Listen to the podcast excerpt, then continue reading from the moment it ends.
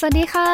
ต้อนรับท่านผู้ฟังทุกท่านนะคะ เข้าสู่รายการ Science Tech ค่ะ พบกันเป็นประจำเช่นเคยนะคะ ทางวิทยุไทย PBS Radio ค่ะ กับยิงมณีนาฏอ่อนพนา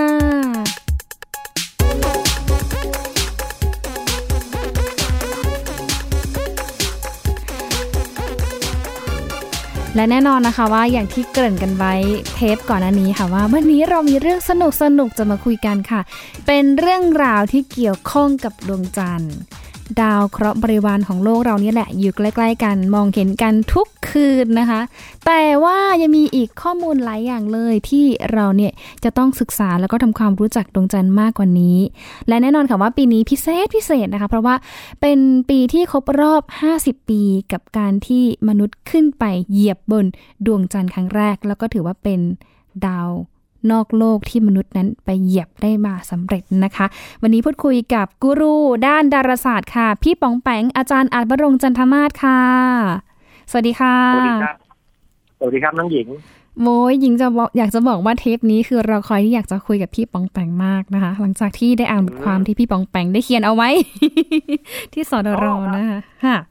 พี่ปองแปงถามนิดนึงทำไม คนเราถึงแบบศึกษาเรื่องของดวงจันทร์อะดวงจันทร์เขาแบบสำคัญยังไง หรือว่าถ้าเราได้ข้อมูลเรื่องของดวงจันทร์เนี่ยจะนำพาเราไปสู่ความรู้อะไรบ้างอะคะตอนนี้ อย่างนี้ครับ ก็จริง ๆ ก็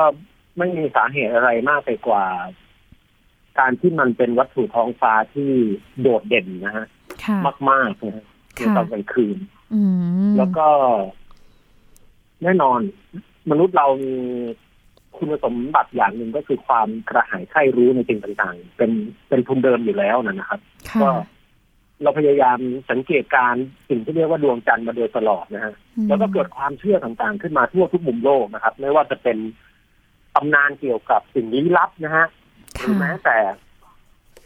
ความเชื่อที่ว่าดวงจันทร์เนี่ยสามารถส่งผลต่อชีวิตมนุษย์อะไรต่างๆ นานาในพวกเนี้ยนะครับ อืม ก็ไม่น่าแปลกใจฮะที่มนุษย์เราจะอยากศึกษา นะครั ค่ะ บ แล้วก็ในเชิงการประยุกต์ใช้เนี่ย ผมผมยังไม่อยากจะพูดถึงเรื่องนั้นมากเพราะว่า ค่ะ อืมวิทยาศาสตร์เราไม่ได้ทำงานแบบนั้นนะฮะอันอันอันนี้เล่าเกรินให้ฟังนิดนึงก่อนว่า ค่ะ เวลาเราจะพูดว่าเราศึกษาอะไรสักอย่างไปทำไมเนี่ย เริ่มต้นคือเราต้องเอางี้เอางี้ก่อนถ้าเราอยากจะประยุกต์ใช้อะไรสักอย่างเนี่ย เราก็ต้องทำความเข้าใจสิ่งนั้นก่อนใช่ไหมครับ ค่ะ เราเราคงไม่สามารถแบบว่า เออสร้างถ้าเออเราคงไม่สามารถใช้งานอุปกรณ์อะไรสักอย่างหนึ่งได้ ถ้าเรายังไม่เข้าใจอุปกรณ์มันเป็นอย่างดีนะฮะ อืม อันนี้ก็เหมือนกัน ค่ะ ในการจะที่จะประยุกต์ใช้อะไรสักอย่างเราอาจจะต้องทำความเข้าใจมันก่อน อืม ซึ่งดวงจันทร์เองเนี่ย เรามนุษย์เราศึกษาเพียงเพราะเราอยากรู้จักมันเท่านั้นเองนะ อืม คือเชื่อว่าหลายคนก็อยากจะรู้จักดวงจันทร์มากไปกว่านี้นะคะ เพราะว่าคือเห็นนางทุกคืนไงให้นางมาแบบทุกคืน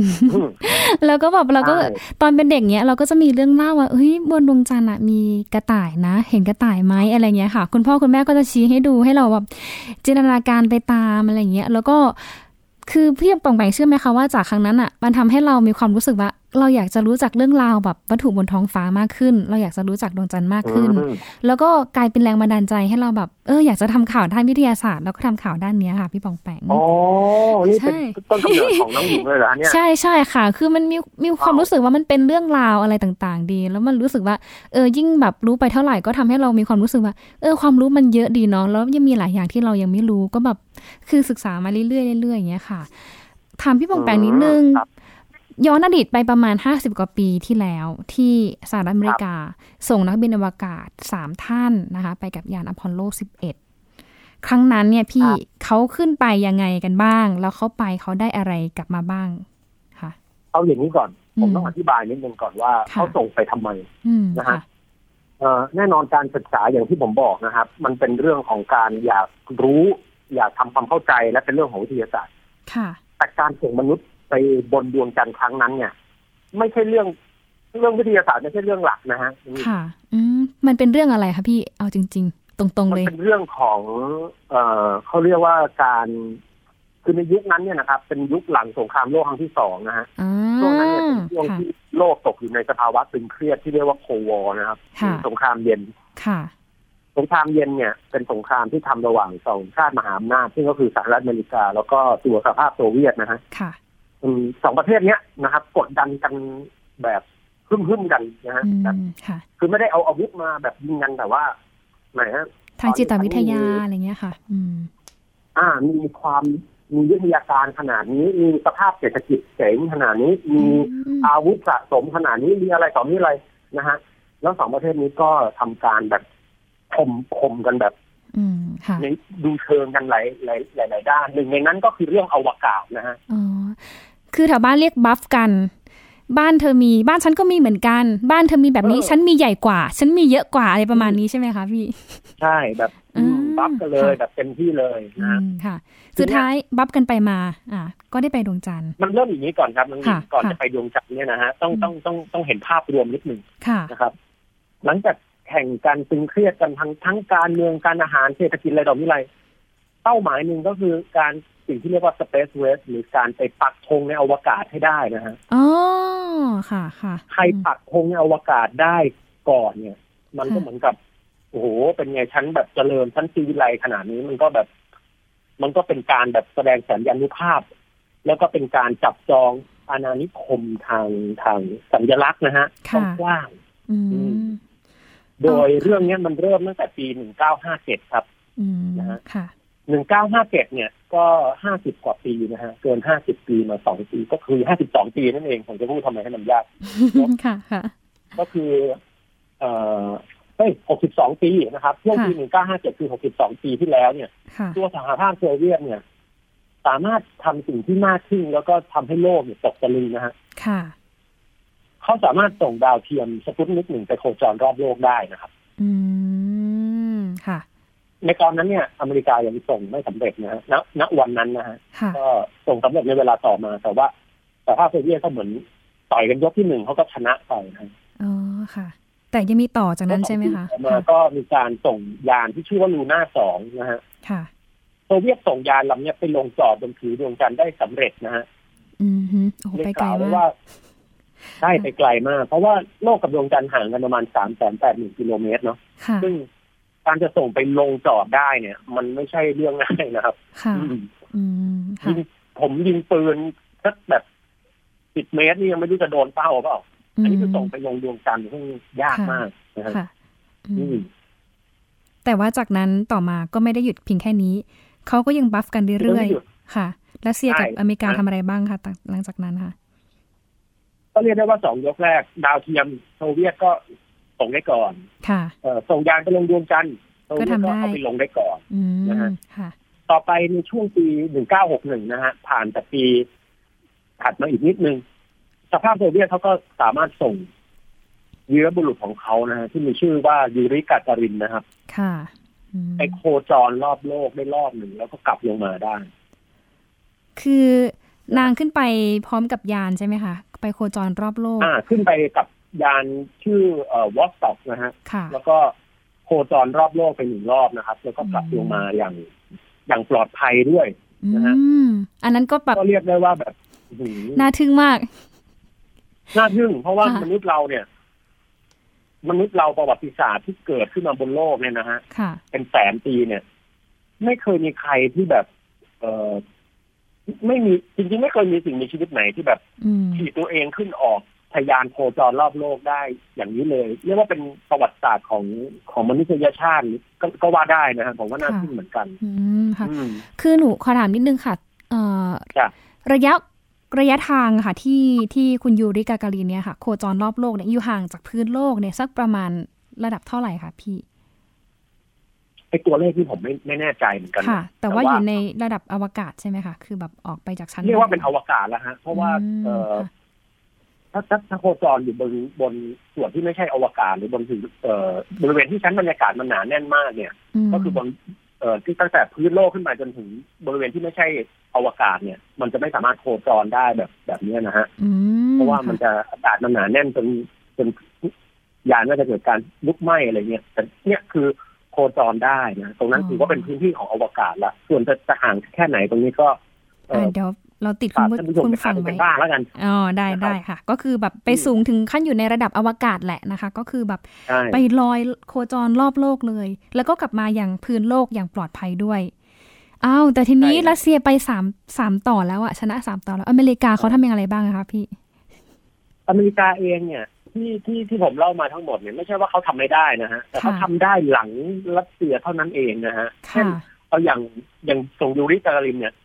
หลังจากนั้นหนึ่งเดือนเท่านั้นเองอเมริกาก็ส่งอลันเคปผัดนะฮะอลันเคปเพิร์ดเนี่ยเป็น ค่ะ เป็นนักบินอวกาศไปโคจรรอบโลกได้นะสำเร็จเหมือนกันนะ ค่ะ อืม ก็คือไป แล้วก็ โคจรแบบคุณยูริเลยใช่ไหมคะ อ่าไม่เชิงครับ ก็คือ ค่ะ ยูริกาลินโคจรครบรอบนะฮะอลัน ค่ะ เคปเพิร์ดไม่ไม่ไม่ครบรอบนะ อืม แล้วก็ ค่ะ ก็เอาหนักก็ก็ถือว่าไป ก็ได้ เหมือนกันก็อาจหยวนหยวนๆว่าเอาเอาเอาหนักอะไรอย่างงี้ อื นะ ม อื ค่ะ ม ค่ะ แต่จะเห็นว่าความสำเร็จของรัสเซียตอนนั้นเนี่ย มาแรงมาก อืมค่ะอืม ใช่ คือแต่ถ้า แล้วก็ ถ้าหญิงมองมองมองนะตรง อืม เวลานั้นนะคะ ก็คือการแข่งกันแบบเนี้ยก็ถือว่ามัน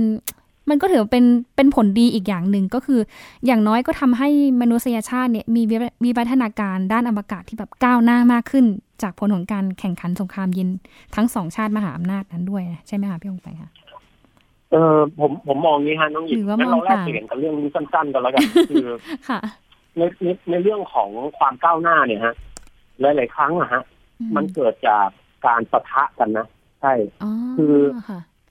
การปะทะกันของมนุษยชาติเองเนี่ย หลาย ๆ ครั้งเนี่ยมันทำให้เกิดเอ่อกลศึกกลยุทธ์การคิดเชิงซับซ้อนหรือแม้แต่ยุทโธปกรณ์ที่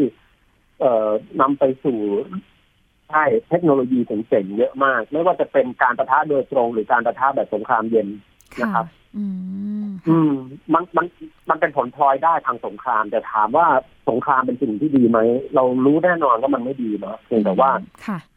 ผลพลอยได้เหล่าเนี้ยก็ก็ดูเหมือนมันจะเป็นเรื่องดี แต่ผมมองว่าคนที่อยู่ในบรรยากาศช่วงสงครามเย็นเนี่ยเขาอาจจะไม่ค่อยมีความสุขเท่าไหร่ อืม นะครับ ค่ะ คือมันก็ ถ้า ก็ ท่านใด ค่ะ อืม อืมมันก็มีทั้งข้อดี ถ้า ข้อ ท่านใไป เสีย ห แห นั ละ งเรื่อง first man เนี่ยก็จะ ค่ะ พบว่าแบบบรรยากาศการการส่งมนุษย์ไปลงดวงจันทร์เนี่ยมันเป็นไปด้วยความเครียดการเอาชนะการแบบโอ้โหมันสูญเสียอะไรไปเยอะกว่าจะได้มาเนาะ อ๋อ นะคะ เอาละหลังจากที่แบบทั้งสองสัญชาตินะคะสองชาติทั้งอเมริกาแล้วก็โซเวียตเนี่ยเขาส่งนักบินอวกาศไปโคจรรอบโลกได้สำเร็จแล้ว หลังจากนั้นเองเกิ ครั ด บ อะไรขึ้นคะพี่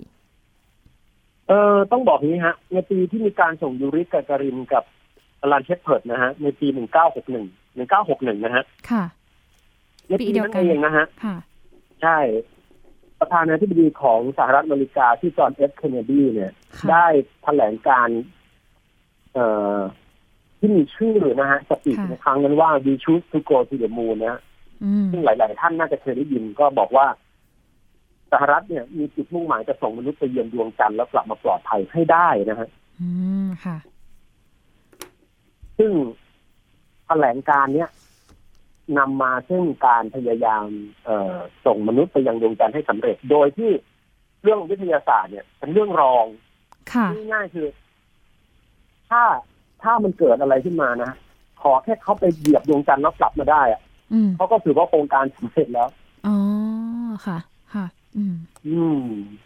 คือจุดมุ่งหมายก็คือ ก็ ต้องไปไกลกว่าโซเวียตให้ได้ ประมาณนี้ ใช่ต้องต้องแบบโซเวียตแบบเอาเขาส่งยานไปลงอ่ะวิธีจะส่งยานไปลงครั้งแรกทำไม่ได้แล้วเอาไงดีเอามนุษย์เนี่ยแหละไปลง อันเนี้ยโซเวียตยังทำไม่ได้เนาะ อืม แล้วก็ทำไม่ได้จนมาถึงทุกวันนี้เลย อืม ค่ะ อืม นะครับ ค่ะ ทีนี้หลังจากที่จอห์นเอฟเคนเนดีเนี่ยเขาแถลงเรื่องนี้ออกมาเนี่ย มันไม่ใช่ว่าเขาจู่ๆก็แถลงนะฮะ ค่ะ เพราะว่าอเมริกาเองเนี่ยเขาพัฒนาโครงการอื่นๆนะฮะรองรับการส่งมนุษย์ไปรอไว้ละ อืมค่ะ มีโครงการ ก่ อะ อน ไร หน้า บ้างคะพี่ค่ะ อ่า อย่างโครงการที่ทำไว้แล้วนะครับน้องหญิงก็คือโครงการที่เรนเจอร์นะฮะอันนี้อาจจะไม่ค่อยไม่ไม่ค่อยดังเท่าอพอลโลเนาะ ค่ะเรนเจอร์นี่คือทำครั้งแรกแล้วแบบประสบความสำเร็จเลยไหมคะ หรือว่าแบบ ล้มเหลวอะคะหรือว่ายังไงคะแรก อ๋อ ๆโอเค ก็มีสำเอ่อส่วนใหญ่จะล้มเหลวมาก่อนนะฮะ อืม แล้วก็ หกครั้งแรกที่คือเ a นเจอร์โปรแกรมเนี่ย เป็นโปรแกรมที่ต้องการจะส่งยานเนี่ย ไปดวงจันทร์แล้วเก็บภาพพื้นผิวมาก่อน ค่ะ คือคือคืออย่างนี้ฮะน้องหญิงเวลามองจากบนโลกเนี่ย ดวงจันทร์ก็ก็สวยดีเนาะแล้วก็ ค่ะ อาจจะใช้กล้องมองอะไรยังไง แต่ในการจะส่งมนุษย์ลงไปเนี่ย เราไม่สามารถใช้ภูมิประเทศหยาบๆจากการมองบนโลกได้ละเนาะ ม เราจะต้อง เหมือนกับส่งดาวเทียมไปโคจรรอบเขาถ่ายภาพให้ละเอียดเลยคุณจะลงตรงไหนยังไง อืม จุดลงเนี่ยสำคัญนะฮะ ค่ะ ถ้าเป็นลงเป็นที่เอียงบ้าง อืม แบบเป็นแหลมเป็นคมเป็นอะไร มันก็อันตรายนะฮะ ค่ะ ดังนั้น เขาจะต้องไปถ่ายภาพพื้นผิวดวงจันทร์ให้ให้ชัดเจนมากกว่าที่ที่ที่ตาเห็น แล้วก็การส่งยะดาวเทียมไปโคจรรอบดวงจันทร์เนี่ย ก็ได้ทดสอบเทคโนโลยีหลายอย่างด้วยนะครับ ในด้านการโคจรเนาะ อืม ซึ่งต้องบอกนิดนึงว่าหกครั้งแรกของเรนเจอร์โปรแกรมเนี่ยล้มเหลวหมดเลย คือไม่สำเร็จสักโครงการตั้งแต่หนึ่งถึงหก ไม่ได้สำเร็จสักอันเลย อืม แต่ ค่ะ โครงการเนี่ย ก็ดำเนินมาถึงครั้งที่เจ็ดนะฮะ อืม ซึ่งยานอวกาศก็เก็บภาพดวงจันทร์มาได้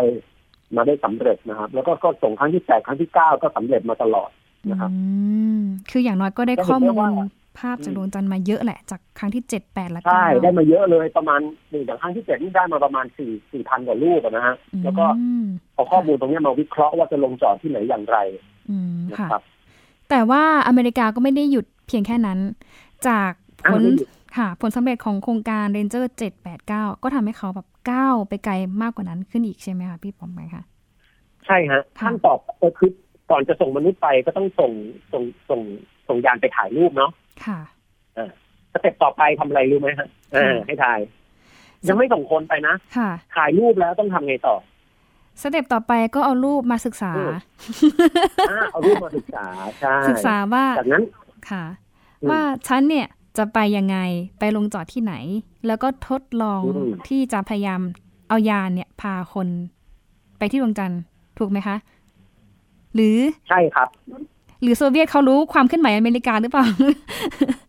รู้ฮะ รู้ฮะ อืม ก็คืออันที่จริงคือ ทุกครั้งที่อเมริกามีโครงการอะไรทำอะไรออกมาเนี่ย ค่ะ เขาก็ประกาศความสำเร็จอะไรให้ให้โลกรู้เสมอแน่นอนเขากดดันกันเขาต้องประกาศความสำเร็จแน่ อืม นะฮะ เพราะฉะนั้นหญิงทายว่าเขาน่าจะลองเอายานที่ไม่มีคนอะไปจอดบนดวงจันทร์ก่อน ๆ อ่าถูกต้อง อ่า ก็คือ ค่ะ ในปีในในช่วงเรนหลังจากเรนเจอร์โปรแกรมเนี่ยก้าวต่อไปตอนนั้นเนี่ยนะฮะ ค่ะ ก็ทั้งโซเวียตและอเมริการู้สึกว่าเฮ้ยเออไปถ่ายรูปกันสำเร็จแล้วต่อไปก็คือต้องเอายานไปลงจอดแบบไม่มีคนก่อน อื เอ๊ะ มค่ะ ค่ะ แล้วในปี 1966 นะฮะ ก็คือหลังจากปี 1961 มา 5 ปี ตัวสหภาพโซเวียตเอาละครับ ก็กลับมาแอคทีฟ ครับ ส่งยานที่ดูหน้า ค่ะ ดูหน้านายนะฮะเบอร์เก้า อืม ไปลงจอดสำเร็จ อ่า ลงจอดครั้งนี้ต่างจากดูหน้าสองตรงที่ดูหน้าสองเนี่ยอิมแพคแบบ คือลงแบบส่งๆนึกออกไหมฮะแบบ ค่ะ เหมือนคว้างเหมือนเหมือนเหมือนคว้างอะไรเป็นลงถังอะไรอย่างเงี้ย คือขอให้ลง อืมประมาณนี้ เออขอให้ลงไปเถอะแต่จะลงแล้วพังหรืออะไรไม่สนใจนะฮะ ค่ะ อืม ไม่รู้ละเออ อืม แต่ในครั้งเนี้ยปีหนึ่งเก้าหกหกยานลูน่านายเนี่ย ลงจอดแบบซอฟต์แลนดิ้งนะฮะ อ๋อปลอดภัย ซ นะ อ คะ ฟต์แลนดิ้งคือลงปุ๊บไม่พังอ่ะ อื เอ ม ออันนี้ถือว่าแบบยากขึ้นมาอีก ค่ะ ใช่แล้วก็ ซึ่งก็เรียกได้ว่าแซงอเมริกาอีกละเพราะ ค่ะ อเมริกาเกิดจะส่งยานไปลงได้ก็หลังจากนั้นสามเดือนนะฮะ อ๋อ คือ เอ่อ ที่อเมริกาเขาเขาทำโครงการแล้ว แล้วเขายังไม่ได้ส่งทันทีใช่ไหมคะที่เขาประกาศว่าเขาจะแบบเอายานไปจอดที่พื้นผิวดวงจันทร์ คือยังยังรอเวลาแบบว่าทำอ รอยู่ ความพร้อมใช่ฮะ อ๋อ แต่โซเวียตคือตัดหน้าไปก่อน คือฉันไปจอดลงก่อนเธอ ตัด แล้ ห ว น้าทุกอันเลย ทั้งทั้งๆที่อเมริกาบอกประกาศแล้วว่าฉันจะเอายานไปจอดนะ แต่โซเวียตก็คือตัดหน้าเลย ตัดหน้าหมดเลย โอ้โหค่ะอ่ะแต่อเมริกาก็คงไม่ยอมแน่ๆพี่ปองแปงยิงไทาย อืมเขาต้อง ใช่ แอคทีฟแล้วแหละ ไม่ยอมเพราะว่า อืม หลังจากลูน่านายไปลงในปีหนึ่งเก้าหกหกสามเดือนต่อมาเขาก็ส่งยานชื่อเซอร์เวเยอร์นะฮะไปลงบนดวงจันทร์นะฮะ อ๋อค่ะ ใช่พอไปลงปุ๊บเนี่ยโน้ตฮาวความรู้ต่างๆ ก็เขาเรียกว่าอะไร มันก็มากพอที่จะส่งมนุษย์ไปลงบนดวงจันทร์ละ ค่ะ นะครับ อืม ต่อไปอเมริกาก็เลยมามีโครงการชื่ออพอลโลแล้วครับ ค่ะอืม อพอลโลเนี่ยเป็นโครงการที่มีชื่อเสียงนะฮะแล้วก็ชื่อเสียงเนี่ยโด่งดังมาก ค่ะ โด่งดังถึงขั้นที่ว่าการไปลงจอดบนดวงจันทร์ในโครงการที่ชื่ออพอลโล 11 นะฮะ ค่ะ ถูกสร้างมาเป็นหนังไม่รู้กี่ผมจำไม่ได้ว่ากี่รอบ แต่ก็หลายรอบพอสมควรนะครับ อืม อย่างล่าสุดก็ First Man เนาะ ค่ะ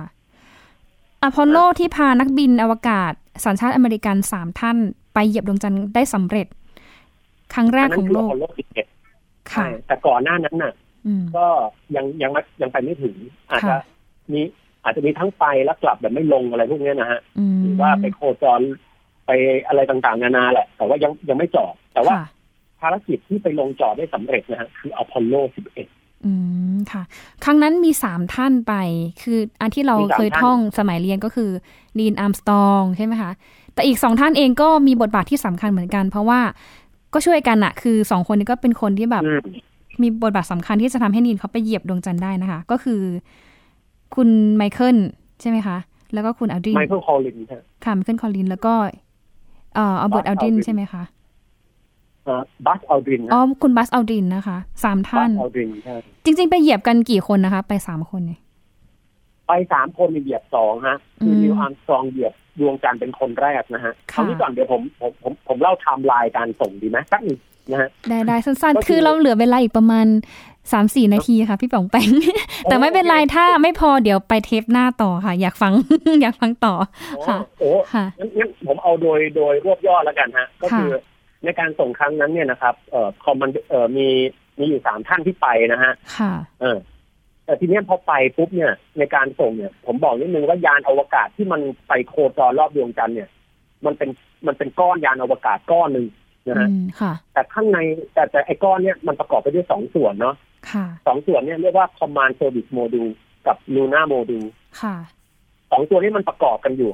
ค่ะ นะฮะ อืม พอไปโคจรรอบดวงจันทร์ปุ๊บ lunar module จะถูกถอดออกนะฮะแล้วก็ลงจอด อืม ส่วน ค่ะ command service module เนี่ยจะโคจรรอบดวงจันทร์ต่อไป อืมค่ะ งงไหม ไม่งงค่ะ คอมมานก็เหมือนแบบเป็นเป็นตัวที่แบบ